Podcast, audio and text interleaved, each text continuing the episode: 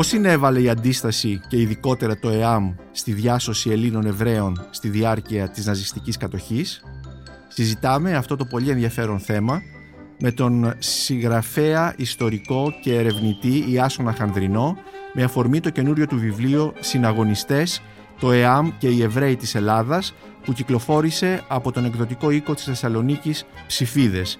Είμαι ο Νίκος Μπακουνάκης και είναι το podcast της LiFO για βιβλία και συγγραφείς. Είναι τα podcast της LiFO.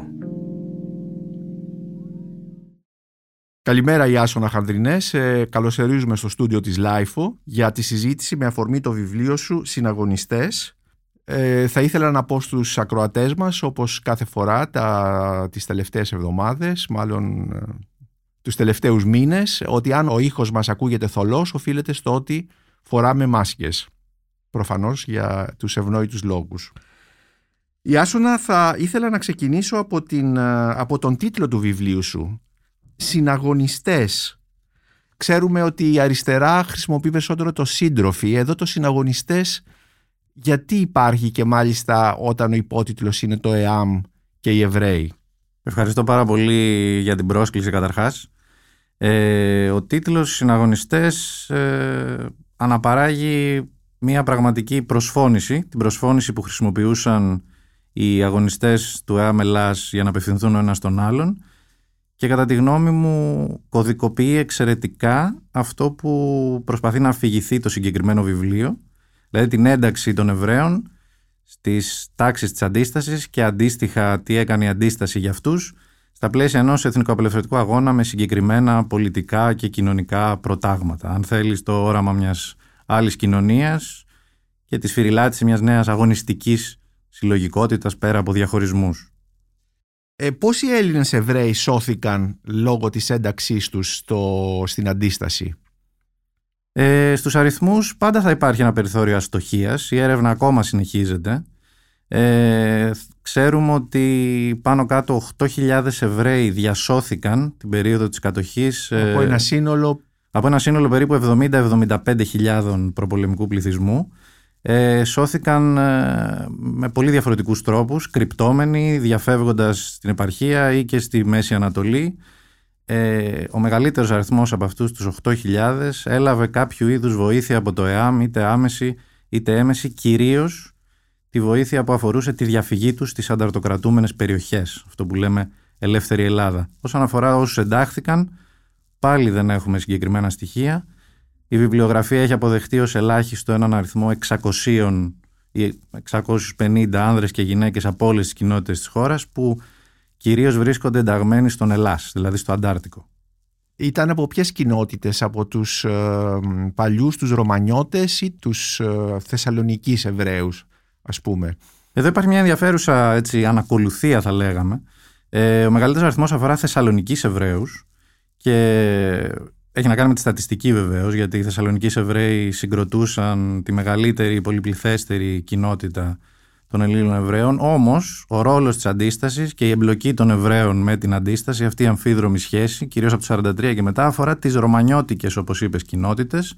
Επικεντρώνεται γεωγραφικά στην Αθήνα, στις κοινότητες Θεσσαλίας, οι οποίες καταγράφουν υψηλά ποσοστά και διάσωσης και συμμετοχή στην αντίσταση και γενικώς είναι μια ιστορία την οποία πρέπει να τη βλέπουμε πέρα από την διάκριση Ρωμανιωτών και Σεφαρδιτών, κατά τη γνώμη μου.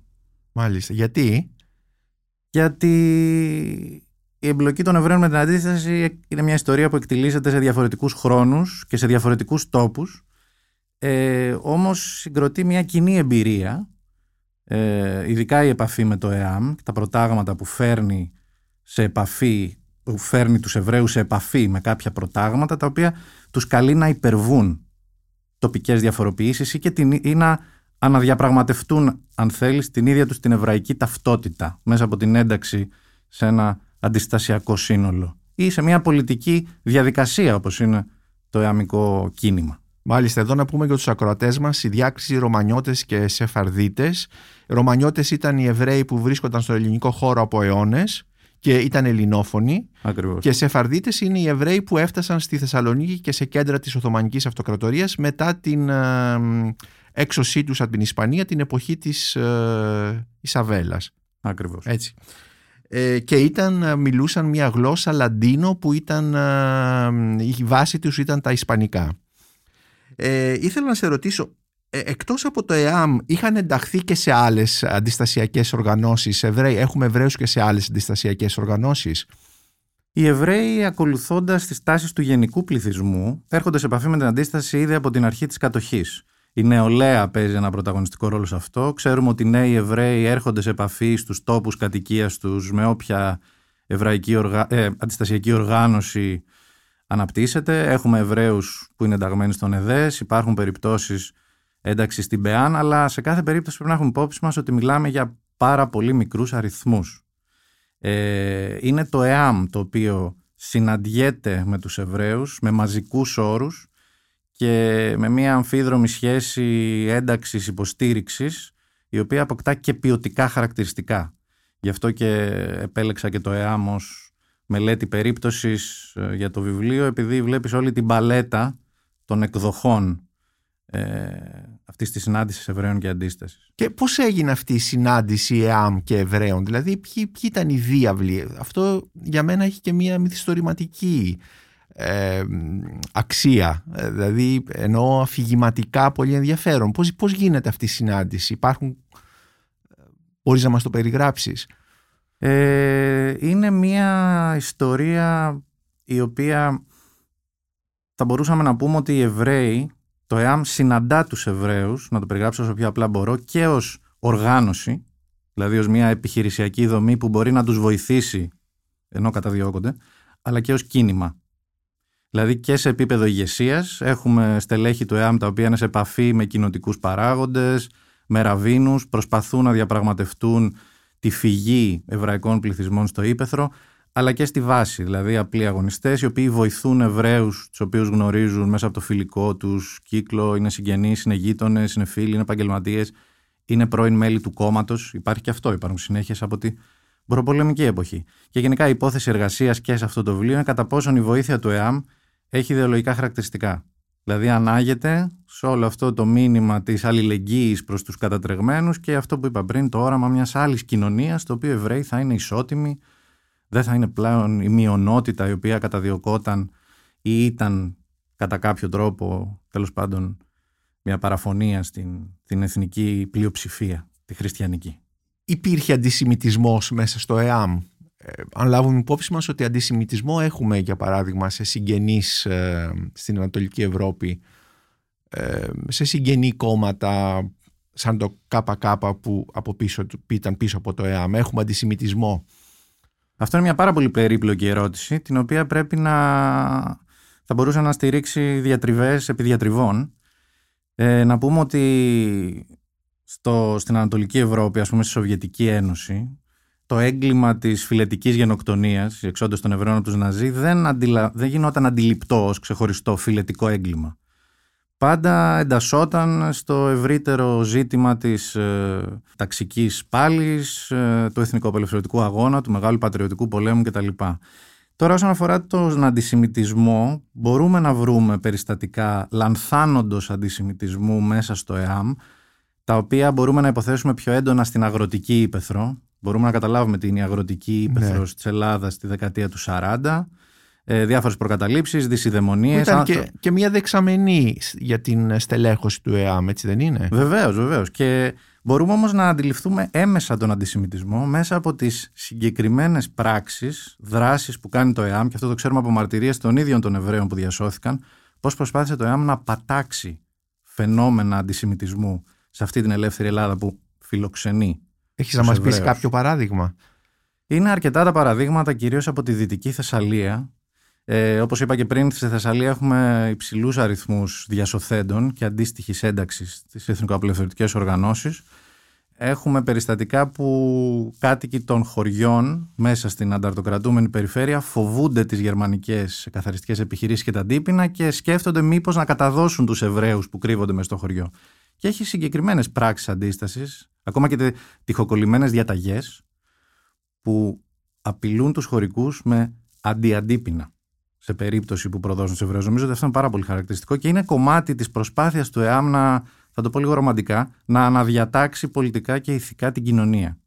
ή τουλάχιστον τις κοινότητες τις οποίες έχει υπό τον εδαφικό του και πολιτικό έλεγχο.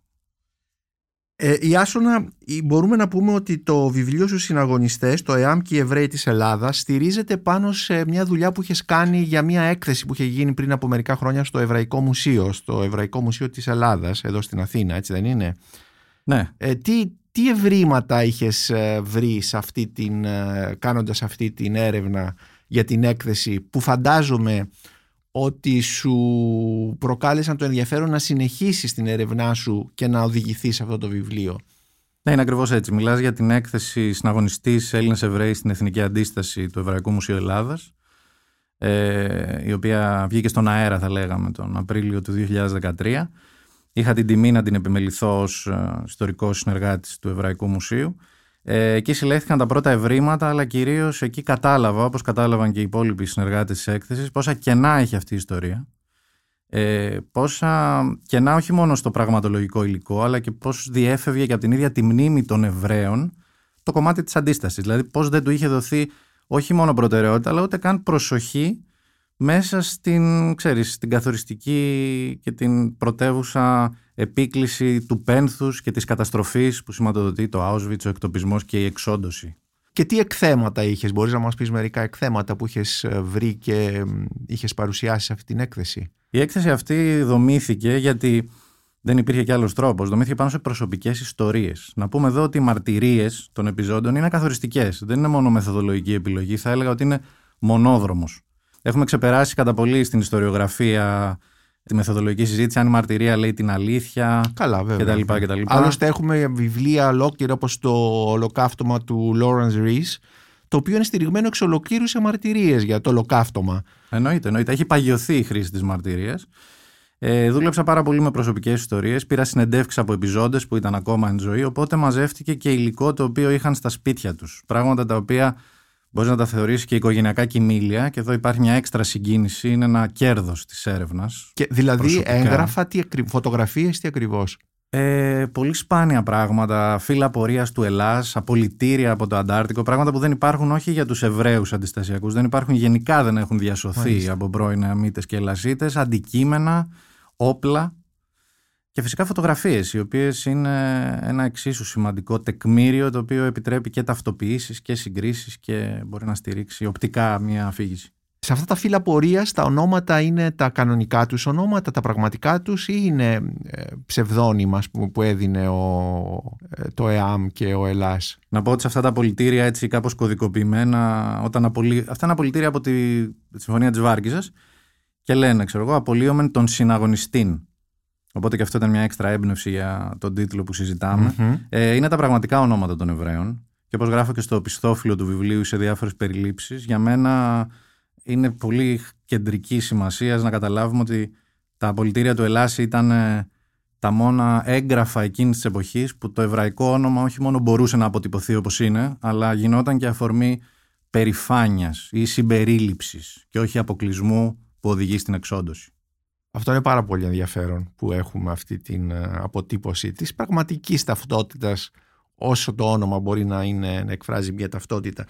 Ε, έχουμε και γυναίκες στους Εβραίους μεταξύ των Εβραίων που γίνονται συναγωνιστές ή ναι. κυρίως είναι άντρες; Ναι, καταγράφεται μια πολύ σημαντική συμμετοχή γυναικών στην αντίσταση, ε, νεαρών Εβραίων γυναικών ε, Φεύγοντας από τη συζήτηση με τους αριθμούς, αν ήταν πολύ λίγοι, δεν θα ήθελα να σταθώ εδώ. Έχουμε, όπως είπα, μια πολύ διακριτή συμμετοχή, η οποία αποτυπώνεται σε περιπτώσεις, μια πολύ χαρακτηριστική που υπάρχει και στην αντιστασιακή βιβλιογραφία. Πράγμα σπάνιο, γιατί οι Εβραίοι συνήθως είναι αόρατοι μέσα στην βιβλιογραφία της αντίστασης και την απομνημονευματογραφία.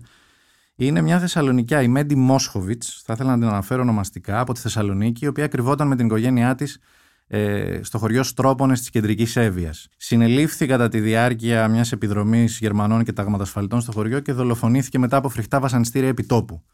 Ο αρχηγός του Ελλάς της Εύβοιας γράφει στο σπάνιο ημερολόγιο του που έχει εκδοθεί σε βιβλίο ότι ο μαρτυρικός θάνατος αυτής της δασκάλας κτλ. Σήμερα αποκτήσαμε τη δική μας Ζαν Ντάρκ. Μάλιστα, την Μέντι Μόσκοβιτς. Μέντι Μόσκοβιτς, ναι. Και είπες κεντρική Εύβοια. Πού δραστηριοποιήθηκαν εντός εισαγωγικών ε, οι, οι Εβραίοι αντάρτες, σε ποιες περιοχές; Είπες από τη Θεσσαλονίκη στη Βόρεια Εύβοια. Σε ποιες περιοχές; Ε, να πούμε ότι οι συνθήκες του διωγμού και της διαφυγής ε, φέρνουν μια μεγάλη διασπορά Εβραίων σε όλη την ελληνική επικράτεια. Μπορείς να βρεις Θεσσαλονίκη Εβραίους που κρύβονται στην Πελοπόννησο, μπορείς να βρεις Αθηναίους Εβραίους που καταλήγουν στη Δυτική Θεσσαλία ή ακόμα και στην Ήπειρο. Ε, είναι λογικό. Βέβαια, υπάρχει μια σχετική αντιστοιχία τόπων εγκατάστασης και δραστηριοποίησης. Α πούμε, οι Θεσσαλονικοί αντάρτες στον Ελλάς βρίσκονται στον χώρο της κεντρικής και δυτικής Μακεδονίας. Ισχυροί θύλακες είναι η Ανατολική Θεσσαλία και το Πήλιο, όπου φεύγουν πάρα πολλά μέλη της κοινότητας του Βόλου. Η κεντρική Εύβοια, η οποία φιλοξενεί σχεδόν το σύνολο της κοινότητας Χαλκίδας, η οποία χάρη στο ΕΑΜ διαφεύγει σχεδόν ενσώματη στο βουνό. Και μετά είναι τα βουνά της κεντρικής στερεάς Ελλάδας, τα οποία δέχονται πρόσφυγες από πάρα πολλά μέρη της χώρας και ειδικά την Αθήνα, που επίσης καταγράφει ένα ποσοστό διαφυγής αρκετά σημαντικό. Το ΕΑΜ είχε βοηθήσει Εβραίους να διαφύγουν προς την Μέση Ανατολή, την Παλαιστίνη κτλ. Η περίφημη αυτή διάσωση των ε, Εβραίων έχει από πίσω της ε, το ΕΑΜ και την αντίσταση; Ναι βέβαια, θα έλεγα ότι σε επιχειρησιακό επίπεδο το μέγιστο της βοήθειας του ΕΑΜ προς τους Έλληνες Εβραίους είναι αυτό το δίκτυο διαφυγής το οποίο οργανώθηκε στις ανατολικές ακτές της Σέβιας από μια παραλία που λέγεται Τσακέι μεταξύ Κίμης και Καρίστου και προορισμό τα τουρκικά παράλια. Ε, το ΕΑΜ οργανώνει αυτά τα δίκτυα διαφυγής, βοηθάει τους Εβραίους να φτάσουν εκεί, μισθώνει τα καΐκια, είναι σε επαφή με διεθνείς εβραϊκούς οργανισμούς και αρχές, τις συμμαχικές αρχές και τα στρατηγία της Μέσης Ανατολής, Αμερικάνους και Βρετανούς, παίρνει πόντους στη συμμαχική διπλωματία από αυτό και όχι λιγότεροι από 1.000 έως 1.500 Εβραίοι σώζονται με αυτόν τον τρόπο. Είναι μια ιστορία η οποία αξίζει να μελετηθεί ακόμα περισσότερο στο βιβλίο «Την αφηγούμε όσο μπορώ πιο αναλυτικά». Ε, η Άσονα ε, μέχρι τώρα ε, η, η, κοινή θα λέγαμε κοινή γνώση ε, και όχι των ειδικών και των ερευνητών είναι ότι στην διάσωση Ελλήνων Εβραίων συνέβαλαν κυρίως ο Άγγελος Σέβερ, το Διευθυντής Αστυνομίας στην Ελλάδα, ο Αρχιεπίσκοπος Δαμασκηνός, ο οποίος ήταν και μια πολιτική προσωπικότητα. Το κομμάτι της αντίστασης δεν το ξέρουμε, έχει αγνοηθεί. Πού οφείλεται, μόλον ότι μπορούμε να υποθέσουμε, πού οφείλεται αυτή η αποσιώπηση κατά τη γνώμη σου. Όχι κατά τη γνώμη σου, όπως δείχνουν τα τεκμήρια και η έρευνά σου. Είναι μια ιστορία η οποία ποτέ δεν καταγράφηκε, ποτέ δεν έγινε αντικείμενο αφήγησης. Θα έλεγα ότι αποσιωπήθηκε με πολλούς τρόπους και σε μια έκταση την οποία ακόμα και εγώ δυσκολεύομαι να αντιληφθώ. Προφανώς έχουμε το διωγμό του εαμικού κινήματος λόγω του εμφυλίου μετά την απελευθέρωση. Το τελευταίο που είχαν υπόψη τους όταν ομαλοποιήθηκε η κατάσταση μετά το 1974, οι πρώην αγωνιστές του ΕΑΜ ήταν να αναφερθούν σε πράξεις διάσωσης Εβραίων. Δεν ήταν αυτή η προτεραιότητα. Η προτεραιότητα ήταν η εθνική και πολιτική αποκατάσταση της αριστεράς ως αντιστασιακής δύναμης. Οι ίδιοι Εβραίοι δεν έδωσαν σχεδόν καμία σημασία στο κομμάτι της αντίστασης, γιατί όπως είπα. Πώ το εξηγεί αυτό; Δεν είχε καμία προτεραιότητα σε σχέση με το τεράστιο πένθος. Μην ξεχνάμε ότι ο ελληνικός ναι. Εβραϊσμός εξοντώθηκε στο 84% του. Είναι ένα από τα ναι. μεγαλύτερα ποσοστά στην Ευρώπη. Μετά υπήρχε το ζήτημα της ανασυγκρότησης, αποκατάστασης, τελείως διαφορετικές προτεραιότητες. Οπότε οι δύο πλευρές δεν έδειξαν κανένα ενδιαφέρον να αφηγηθούν αυτή την ιστορία, ούτε κατά μόνα ούτε να φτιάξουν γέφυρες επανασύνδεσης στη μνήμη ή την κωδικοποίηση αυτής της εμπειρίας. Είναι μια ιστορία σχισμένη, μια σχισμένη στρελίδα. Για το θέμα αυτό υπάρχει μια μελέτη που είχε κυκλοφορήσει νομίζω πριν από 15-16 χρόνια ενός Αμερικανού καθηγητή που ήταν ειδικευμένος στις εβραϊκές σπουδές του Steven Bauman το Jewish ε, Resistance in Wartime Greece ε, η εβραϊκή πώς θα το πούμε, αντίσταση στην εποχή του πολέμου στην Ελλάδα που αναφέρεται και σε αυτά τα θέματα. Εσύ τι καινούριο φέρνεις με τη μελέτη σου, με τους συναγωνιστές, με την έρευνά σου. Το βιβλίο του Μπάουμαν που ανέφερες είναι μια εμβληματική μελέτη, έχει πάρα πολλά στοιχεία, ακόμα είναι από τα βιβλία κλειδιά στη σχετική βιβλιογραφία. Εγώ προσπάθησα να δω πέρα από αυτό που κάνει ο Μπάουμαν, γιατί αυτό ήταν το όριο της μελέτης του, Προσπάθησα να κάνω κάτι περισσότερο από μια προσωπογραφική μελέτη, δηλαδή μια καταγραφή περιπτώσεων, μια στατιστική επισκόπηση, πόσοι, πού, πόσοι σκοτώθηκαν και να δω τα ποιοτικά χαρακτηριστικά αυτής της εμπειρίας, πώς ε, συνδιαλέχθηκε η εβραϊκή και η αντιστασιακή ταυτότητα, ε, τι έκανε το ΕΑΜ, το ΕΑΜ ως αντίσταση στην περίπτωση της υποστήριξης των εβραϊκών πληθυσμών, αν μπορούμε να μιλάμε για μια νέα αντιστασιακή εβραϊκή ταυτότητα μετά το τέλος του πολέμου και γενικά να εντάξω την περίπτωση των Εβραίων στην ιστορία της αντίστασης. Θεωρώ ότι αυτό το βιβλίο είναι ένα βιβλίο για την αντίσταση. Της αντίστασης στην Ελλάδα ή γενικότερα της αντίστασης στην Ευρώπη; Της αντίστασης στην Ελλάδα με τρόπο που να λοξοκοιτάζει όμως και με διάφορα άλλα εβραϊκά παραδείγματα. Πιστεύω ότι ήθελα να παραδώσω μια πολιτική και κοινωνική ιστορία και με σεβασμό στους επιζώντες, γι' αυτό και το βιβλίο είναι, το γέμισα όσο μπορούσα με προσωπικές μαρτυρίες. Ναι.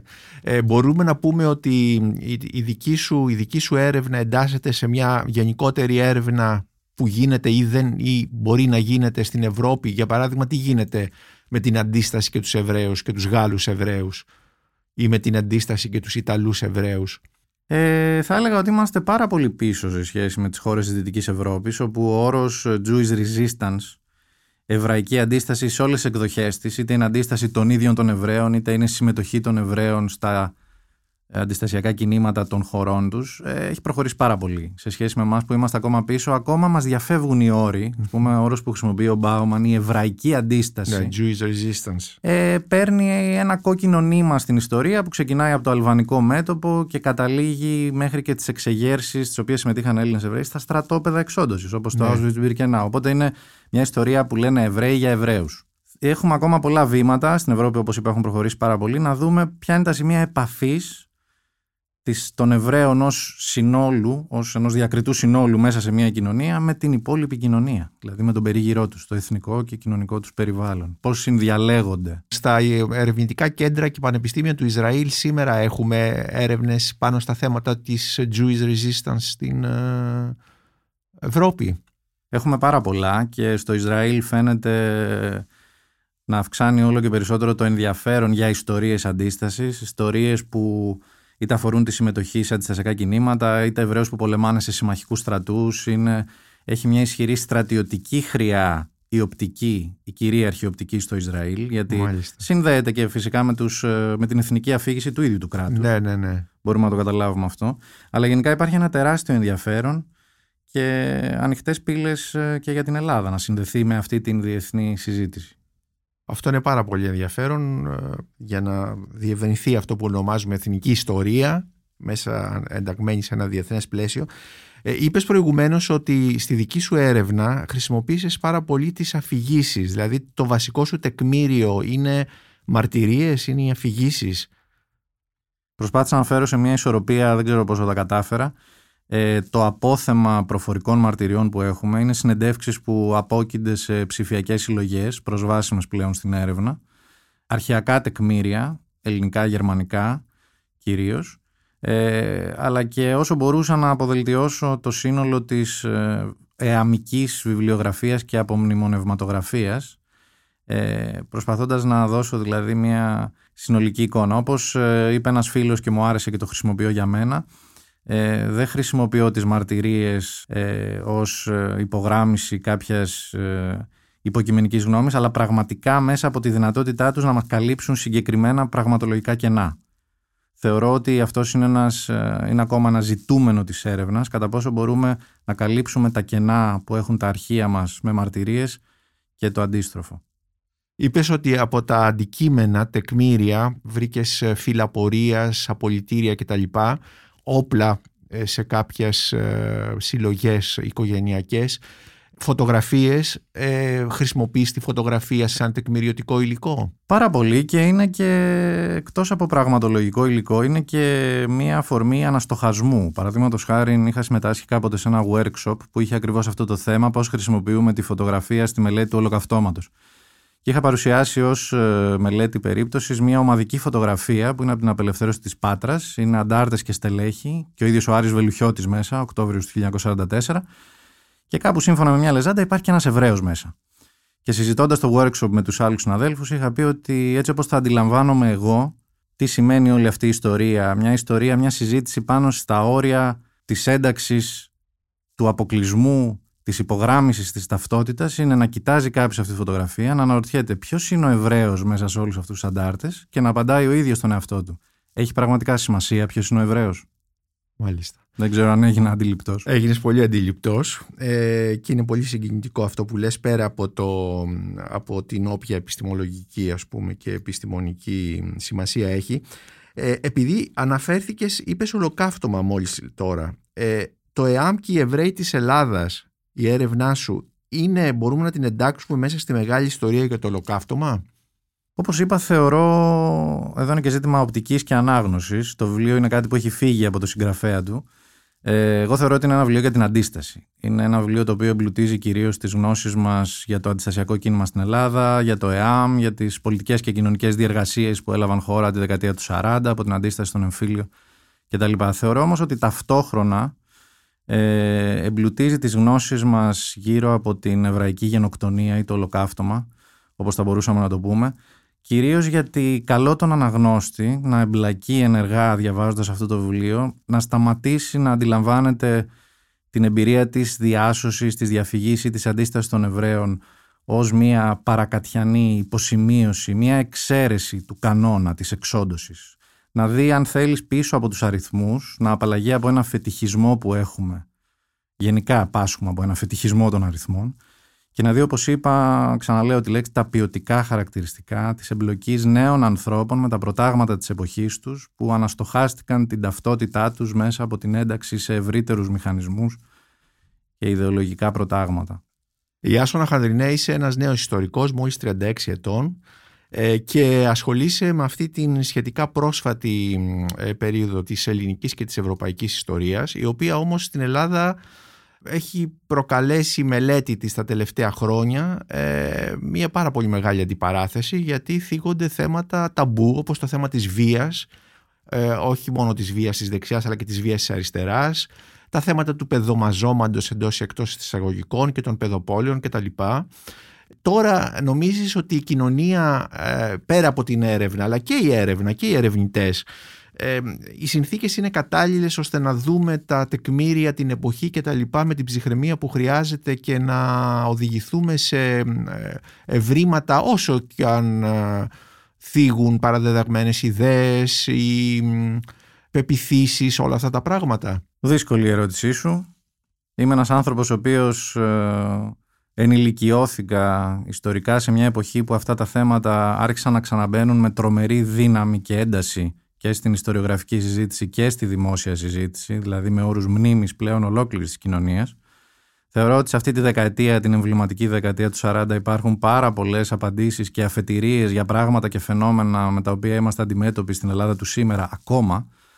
Οπότε, όσο και αν ακουστώ έτσι συντηρητικός, θα πω ότι σε μεγάλο βαθμό είμαστε ακόμα μια κοινωνία η οποία έχει βγει από τον εμφύλιο η οποία προσπαθεί να ψηλαφίσει το συγκεκριμένο τραύμα. Απ' την άλλη όμως υπάρχουν πάρα πολλές ελπιδοφόρες, ελπιδοφόρα δείγματα που δείχνουν μια δυναμική προς τα μπρος, υπέρβασης, κριτικής ανασκόπησης, αναστοχασμού, ξαναδιαβάσματος της ιστορίας μέσα από με καλύτερους επιστημολογικούς όρους, με προσεκτικότερη μελέτη των πηγών, με μεγαλύτερη ψυχραιμία και δυνατότητα κατανόησης. Οπότε ναι, είμαι αισιόδοξος. Έχουμε βγει από, τον, από το κλίμα του εμφυλίου, γιατί στην πρόσφατη, στον πρόσφατο δημόσιο λόγο, στη ιδιαίτερα στην περίοδο της κρίσης, ακούσαμε όρους όπως γερμανοτσολιάδες κτλ. που ήταν όροι του εμφυλίου πολέμου. Ε, δηλαδή, εσύ πιστεύεις ότι έχουμε φύγει από αυτή την οριστικά, από αυτή την. Ε, πώς να το πω, από αυτή τη συνθήκη; Ο καθηγητής μου, ο δάσκαλός μου, ο Χάγκεν Φλάισερ, ομότιμος καθηγητής του Πανεπιστημίου Αθηνών, έχει γράψει σε ένα γερμανικό του κείμενο, συγκρίνοντας, προσπαθώντας να βάλει την Ελλάδα μέσα σε έναν ευρωπαϊκό κανόνα, έχει πει ότι ίσως σε καμία άλλη χώρα της Ευρώπης εκτός από την Ελλάδα η μνήμη του πολέμου και της κατοχής δεν είναι τόσο συναισθηματικά φορτισμένη όσο εδώ. Ε, είναι κοινός τόπος πάντως. Και πώς το εξηγεί ο Φλάισερ αυτό; Ε, Στις ιστορικές σπουδές είναι κοινός τόπος, θα λέγαμε, ότι η ιστοριογραφία, οι εξελίξεις της έρευνας, τα βιβλία που βγαίνουν από επαγγελματίες, ας πούμε, ιστορικούς, επηρεάζουν τη δημόσια συζήτηση, δημιουργούν ένα κλίμα και αντίστροφα οι ιστορικοί επαγγελματίες, το λέω καταχρηστικά, επηρεάζονται από ό,τι συζητιέται, από ό,τι είναι της μόδας, από ό,τι ταλαιπωρεί ή ταλανίζει την κοινωνία. Δηλαδή αυτό που είπες, αυτά που ακούγονταν στις διαδηλώσεις για Τσολάκουλου και Γερμανοτσολιάδες, σίγουρα τροφοδοτούν, έχουν ήδη τροφοδοτήσει διδακτορικές Τι είναι αυτός ο λόγος που επανέρχεται, ναι. αυτό το λεξιλόγιο που έχει άμεση αναφορά σε ένα παρελθόν ανθρω... για ανθρώπους που δεν το έχουν ζήσει καν, δεν έχουν καμία σχέση με αυτό. Αυτή η αμφίδρομη σχέση, αυτό που λένε public history, με την ακαδημαϊκή ιστοριογραφία είναι μια σχέση αλληλοτροφοδότησης. Δεν μπορείς να το σπάσεις αυτό το δεσμό. Γιατί και οι ίδιοι ιστορικοί ζουν σε μια κοινωνία και επηρεάζονται από τα μηνύματα τα οποία προσλαμβάνουν. Ε, Όμως δεν έχει να κάνει με το αν έχουμε βγει από την ε, φιλιακή διαμάχη. Μπορεί να μην βγούμε και ποτέ. Ναι. Εννοείς η έρευνα. Ε, η έρευνα οριμάζει, εξελίσσεται, συνεχίζεται, υπάρχει νέο αίμα, υπάρχει ανανέωση του δυναμικού, όπως είπα υπάρχουν νέα ερωτήματα και υπάρχει μια αργή, δειλή αλλά υπαρκτή τάση να συνδεθούμε επιτέλους, κάτι που στην Ελλάδα είναι ένα τεράστιο πρόβλημα, με τη διεθνή συζήτηση. Ναι. Δηλαδή να διεθνοποιήσουμε λίγο τα πορίσματα της έρευνας.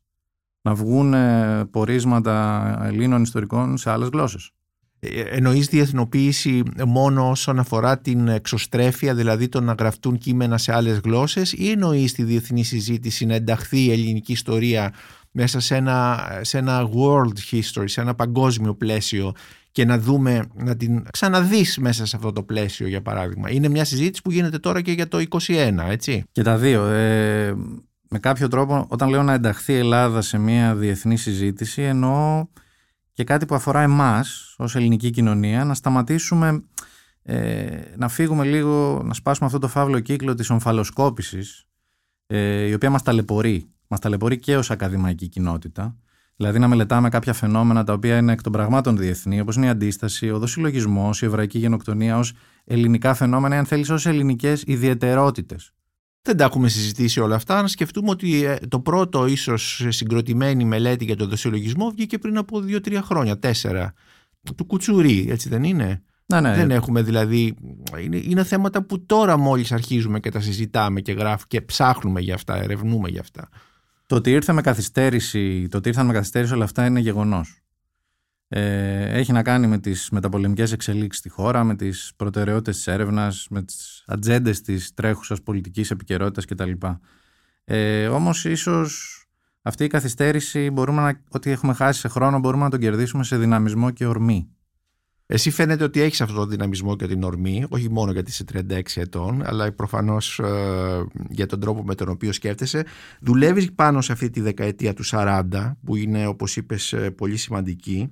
Ε, αυτό είπες ότι είσαι μαθητής του Χάγκεν Φλάισερ, ο οποίος είναι ομότιμος καθηγητής του Πανεπιστημίου Αθηνών και έφερε Νομίζω ότι είναι Αυστριακός ο Φλάισερ. Η καταγωγή του δεν είναι από την Αυστρία, δεν είμαι σίγουρος. Όπως λέει και ο ίδιος χαρτολογώντας, γεννήθηκε στην Αυστρία όταν ήταν Γερμανία, δηλαδή μέσα στον πόλεμο. Α, 44. μάλιστα. Με, ναι. Και μεγάλωσε στη Γερμανία ναι, αργότερα. Ναι. Ε, αλλά ο Φλάισερ μελέτησε όλα αυτά τα θέματα και της γερμανικής, θα λέγαμε, κατοχής ε, στην Ελλάδα. Και εσύ έχεις ε, ήδη δουλέψει πάνω, έχεις δύο μέχρι τώρα, ε, νομίζω δύο βιβλία έχουν προηγηθεί των συναγωνιστών, έτσι δεν είναι; Ναι, για τη δεκαετία του 40, ναι. Ναι, ναι. Το ένα είναι, πες μας ποια είναι αυτά τα βιβλία. Το ένα, το πρώτο είχε, έχει τίτλο «Το τιμωρό χέρι του λαού, η δράση του Ελλάς και της Σόπλα στην κατεχόμενη Αθήνα, 42-44». Είναι η μεταπτυχιακή μου δουλειά.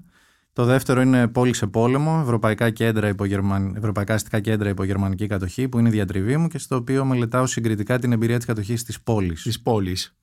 Σε ε, διάφορες πόλεις Ευρώπης. Σε ποιες πόλεις; Ε, σε όλες. Είναι οργανωμένο θεματικά το βιβλίο. Δεν προεπέλεξα δηλαδή μελέτες περίπτωσης γεωγραφικές. Μελετάω το φαινόμενο της καθημερινής ζωής, εξουσία, οικονομίας και αντίστασης. Και ποια είναι αυτά τα κεφάλαια δηλαδή της ε, γερμανική κατοχή και πόλης στην Ευρώπη, δηλαδή καθημερινότητα, τι, τι ακριβώς ε, ψάχνεις αυτό το βιβλίο; Είναι τέσσερις θεματικοί άξονες και τα αντίστοιχα κεφάλαια του βιβλίου είναι η καθημερινή ζωή στα αστικά κέντρα. Ένας, ένα πεδίο το οποίο ακόμα προσπαθούμε να το συλλάβουμε τι σημαίνει επιστημολογικά και μεθοδολογικά, πώς μπορούμε να το καλύψουμε, τι σημαίνει καθημερινότητα.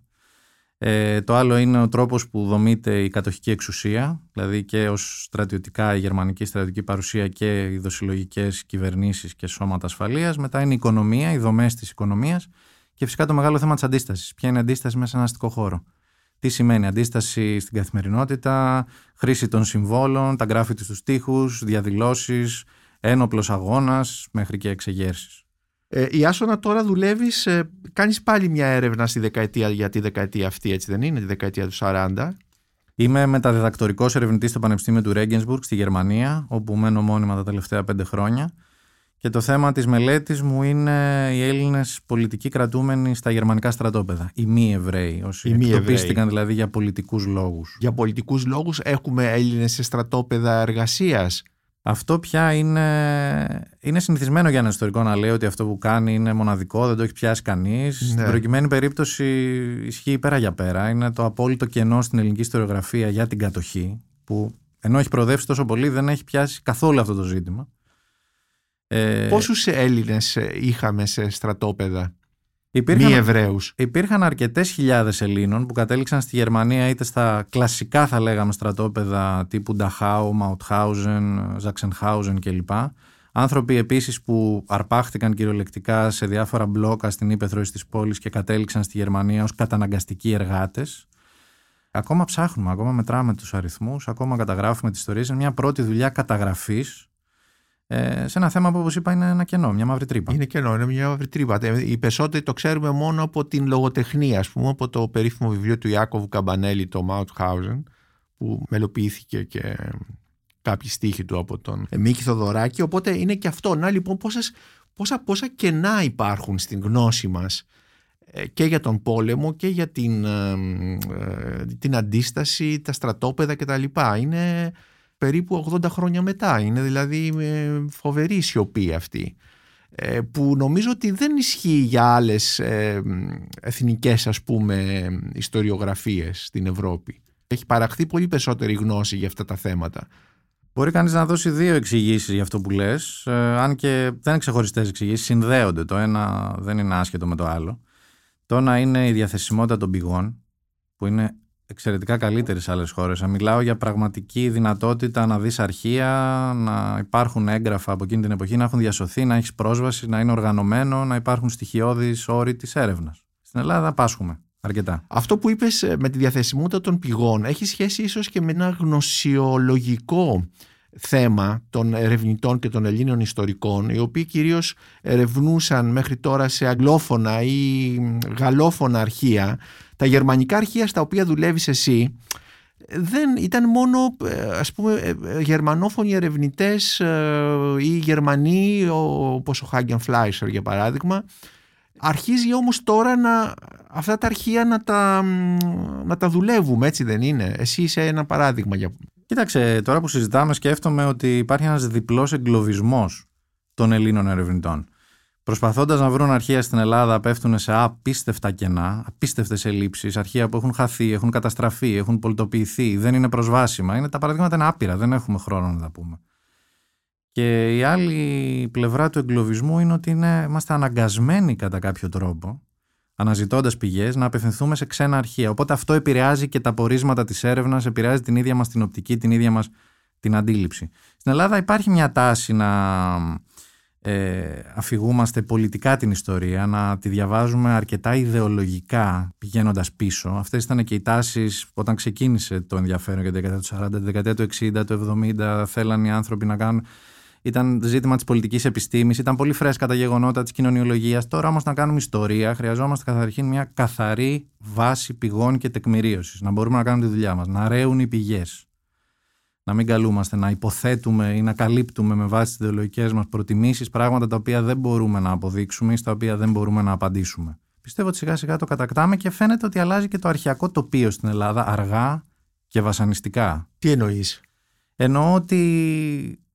έχουμε πλέον μάθει να ψάχνουμε όσο δύσκολο και αν είναι ή όσα εμπόδια και αν ορθώνονται στο δρόμο μας να αναζητούμε πού είναι αυτό το αρχείο, πού είναι το αρχείο αυτού του Υπουργείου, πού είναι το αρχείο της αστυνομίας, πού είναι το αρχείο της χωροφυλακής, να χτυπάμε πόρτες και όσες και ας είναι απογοητεύσεις κάπου κάπου τα καταφέρνουμε. Και σε σχέση με αυτό πολύ σύντομα να πω ότι και η εξωστρέφεια των ελληνικών εβραϊκών οργανισμών του Κεντρικού Ισραηλιτικού Συμβουλίου ή διάφορων κοινοτήτων σε σχέση με τα αρχεία τους, που πλέον είναι αρκετά προσβάσιμα στην έρευνα σε σχέση με ό,τι συνέβαινε πριν 10-15 χρόνια, είναι πολύ σημαντικό. Είναι μια ποιοτική αλλαγή. Είναι κάτι το οποίο μας βοηθάει. Είναι και αυτό κομμάτι αυτής της κατεύθυνσης. Δεν θα μπορούσε να έχει γραφτεί βιβλίο σαν και αυτό ή διάφορα άλλα βιβλία χωρίς αυτή τη διαθεσιμότητα εβραϊκών, ελληνικών εβραϊκών αρχείων. αρχείων ναι. Ε, στο βιβλίο σου «Το τιμωρό χέρι του λαού» η δράση της Ελλάς και, ε, του Ελλάς και της Όπλα στην ε, κατεχόμενη πρωτεύουσα τι αρχεία έχεις χρησιμοποιήσει; Α, μάλιστα. Αυτό είναι μια... Το γράφω και στον πρόλογο του συγκεκριμένου βιβλίου. Ήμουν αναγκασμένος ε, δεν επιχείρησα να καινοτομήσω μεθοδολογικά, αλλά ήμουν αναγκασμένος να κάνω μια δημιουργική σύνθεση πηγών ε, εξάντλησα τα όρια της προφορικής ιστορίας, παίρνοντας συνεντεύξεις, αν θυμάμαι καλά, από 80 ανθρώπους της εποχής, συμπεριλαμβανομένων και ανθρώπων που ήταν στην όπλα. Είδα το αρχείο των Ταγμάτων Ασφαλείας Αθήνας, το οποίο απόκειται στην Υπηρεσία Στρατιωτικών Αρχείων, εδώ στο Γουδί. Ένα αρχείο που δεν το ξέρει πολλοί κόσμος και είναι σε μορφή μικροφίλμ. Και επίσης κάτι που έκανα και νιώθω πολύ περήφανος και το λέω από τότε είναι ότι σκέφτηκα να καταγράψω όλους τους βίαιους θανάτους της διετίας της κρίσιμης που αφορά και τεράστιες όπλα 43-44 στην Αθήνα και τον Πειραιά μέσα από τα ληξιαρχικά βιβλία. Είδα τα βιβλία θανάτων από τα οποία βρήκα έχω μια κατάσταση 2-2.500 χιλιάδων περιπτώσεων βίων θανάτων. Εκτελεσμένοι, δολοφονημένοι από κάθε. Με, και στα ληξιαρχία καταγράφεται ε, η αιτία θανάτου; Ναι, βέβαια. Και θέλω να κάνω εδώ, μια και έχω το βήμα, να κάνω μια έκκληση στους νέους ιστορικούς και συναδέλφους. Χτυπάτε τις πόρτες των ληξιαρχείων. Είναι τα... Σε μερικές περιπτώσεις, όταν κυνηγάς ιστορίες φαντάσματα όπως είναι η όπλα, χρειάζεσαι σκληρά δεδομένα. Δεν υπάρχει πιο σκληρό δεδομένο από μια ληξιαρχική πράξη θανάτου. Ο θάνατος είναι ένα γραφειοκρατικό γεγονός. Πρέπει να αποτυπωθεί γραφειοκρατικά. Και αυτό είναι ένα όπλο στους ιστορικούς. Αλλά πρέπει να το καταλάβεις. Πρέπει, πρέπει, να το, πρέπει να το αναζητήσεις. Πρέπει να ναι, ναι επινοήσεις ναι. τις πηγές σου. Αυτή είναι η δημιουργική σύνθεση που αναφέρθηκα πριν. Ε, όχι να επινοήσεις, να. Να τις ε, να τις φανταστείς. Να φανταστείς πού μπορεί, πού μπορεί να, είναι αυτό που ψάχνεις. Αυτό που ψάχνεις, ακριβώς. Είναι το πρώτο βήμα. Ναι, και αυτό ε, κατά κάποιο τρόπο έχει σχέση και με την υποκειμενικότητα του ιστορικού. Δηλαδή, το πώς σκέφτεται, το mindset ας πούμε που λέμε, το οποίο τον διαφοροποιεί από έναν άλλον ιστορικό που δεν το έχει σκεφτεί αυτό, έτσι δεν είναι, δεν έχει ναι, σκεφτεί ναι. αυτή την πηγή. Ενδεχομένως. Τώρα, ε, μιας που είπες σε μαρτυρίες, ε, ε, εσύ δουλεύεις πολύ με προφορικές μαρτυρίες. Νομίζω ότι έχεις επιμεληθεί και έναν τόμο με μαρτυρίες για το Πολυτεχνείο, έτσι δεν είναι; Ναι, πέρυσι κυκλοφόρησε ένα βιβλίο με τίτλο Όλη νύχτα εδώ, μια προφορική ιστορία της εξέγερσης του Πολυτεχνείου το οποίο είναι μια συλλογή προφορικών μαρτυριών, τις οποίες ε, συνέλεξα, επεξεργάστηκα και αποφάσισα να δώσω στη δημοσιότητα. Ήταν πρωτογενείς ε, προφορικές μαρτυρίες, δηλαδή εσύ τις πήρες ή τις βρήκες κάπου καταγραμμένες; Ναι, εκτός από μία περίπτωση που την πήρε, που είναι μαρτυρία του συναδέλφου, του Κωστή του Κορνέτη, ε, οι υπόλοιπες συλλέχθηκαν από εμένα, ήταν δηλαδή πρωτογενές υλικό. Επομένως, δουλεύεις με, με τις μαρτυρίες, με αυτό που λέμε προφορική ιστορία, έτσι δεν είναι; Και όπως μας είπες τις ε, χρησιμοποιείς ε, όχι συμπληρωματικά αλλά σαν κύριο τεκμηριωτικό υλικό ε, στη δουλειά σου. Πράγμα που φάνηκε όπως μας είπες και στο βιβλίο για το οποίο συζητάμε σήμερα το βιβλίο «Συναγωνιστές» το ΕΑΜ και οι Εβραίοι της Ελλάδας.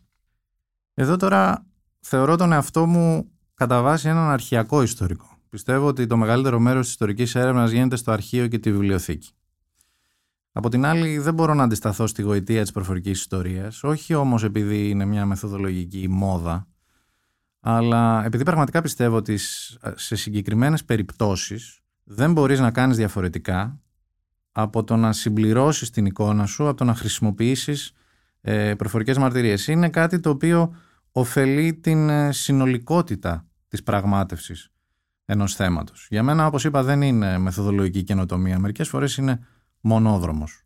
Να, η περίπτωση του Πολυτεχνείου, επειδή την ανέφερες, δεν νομίζω ότι μπορεί να βρει κανείς αρχεία για το Πολυτεχνείο, να περιγράψει τι είναι η συμμετοχή σε μια εξέγερση, παρά μόνο ρωτώντας τους ανθρώπους που ήταν εκεί. Αυτό που λες η Άσονα είναι πάρα πολύ ενδιαφέρον, γιατί είσαι 36 ετών, ανήκεις στους millennials, έτσι δεν είναι; Στην... Τώρα που το λες το σκέφτομαι, ναι. Ναι, και αυτό που λες ότι ο ιστορικός είναι το τεκμήριο, είναι το αρχείο, είναι η έρευνα, ε, έχει και μια ε, εξαιρετική τώρα το σκέφτομαι σήμερα ε, μιας που είμαστε ε, κάνουμε αυτή τη συζήτηση σε podcast και το podcast είναι αυτή τη στιγμή το πιο σημαντικό και ανερχόμενο μέσο στην, στον κόσμο έχει πολύ σημασία το τεκμήριο σε μια εποχή που δεν υπάρχει το τεκμήριο. Δηλαδή ο καθένας μιλάει, λέει, λέει και τα λοιπά και από πίσω, από κάτω δεν υπάρχει τίποτα. Επομένως δεν τεκμηριώνεται με τίποτα η άποψή του. Είναι μία άποψη την οποία την παρουσιάζει και ότι γίνει.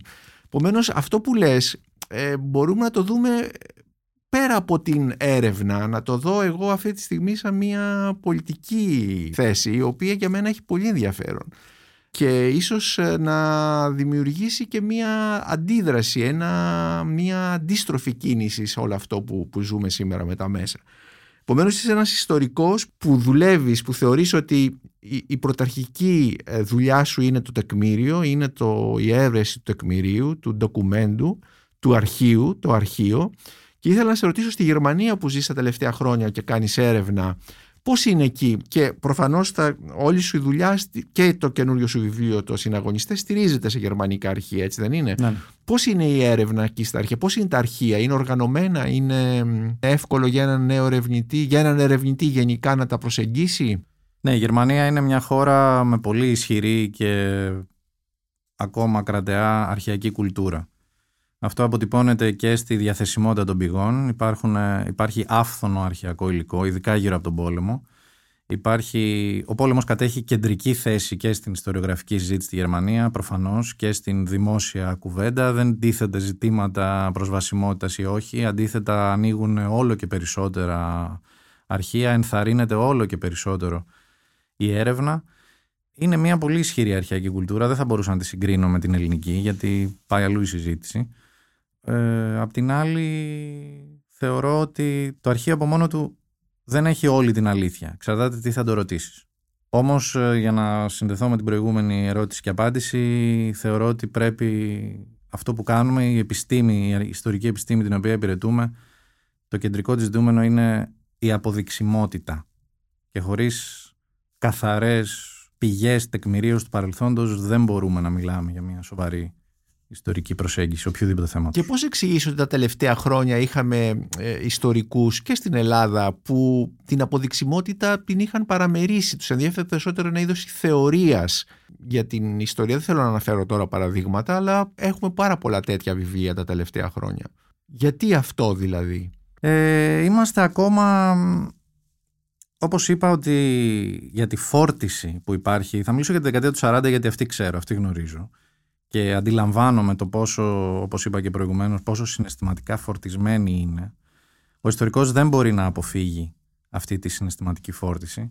Επίσης ε, είναι ακόμα πολύ ισχυρή τάση, ακόμα και σε νέους ανθρώπους, γιατί κατά τα ψέματα μπαίνει σε μια καυτή ζώνη πολιτικής συζήτησης. Υπάρχει μια πολιτική αντιπαράθεση με ιστορικές αναφορές η οποία συνεχίζεται. Τη βλέπουμε γύρω μας. Ναι να διαβάσεις ιδεολογικά αυτή την ιστορία, με βάση ιδεολογικές προτιμήσεις.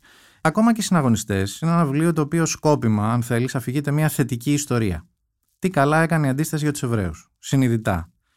Όμως, αυτό που είμαι υποχρεωμένος να κάνω και να δώσω στο αναγνωστικό κοινό συνειδητά και με αίσθηση ευθύνης λόγω της ιδιότητας του ιστορικού είναι να, να τεκμηριώσω όσο καλύτερα μπορώ τα επιχειρήματά μου, να αναπτύξω ε, ένα τρόπο σκέψης ο οποίος να βασίζεται σε πραγματικά και αποδείξιμα πράγματα και τεκμήρια και να δώσω τη δυνατότητα στον αναγνώστη να παρακολουθήσει τι βρήκα, πού το βρήκα και πώς το διατυπώνω.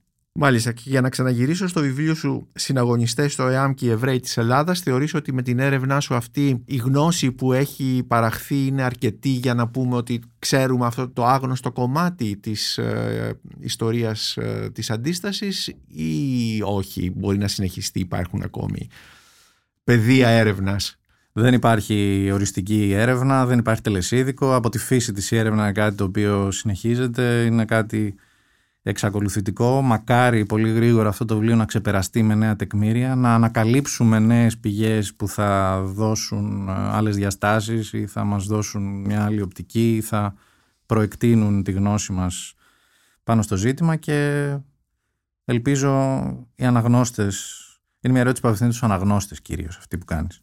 Ωραία. Ιάσονα Χαντρινές, ευχαριστώ πάρα πολύ. Εγώ σε ευχαριστώ.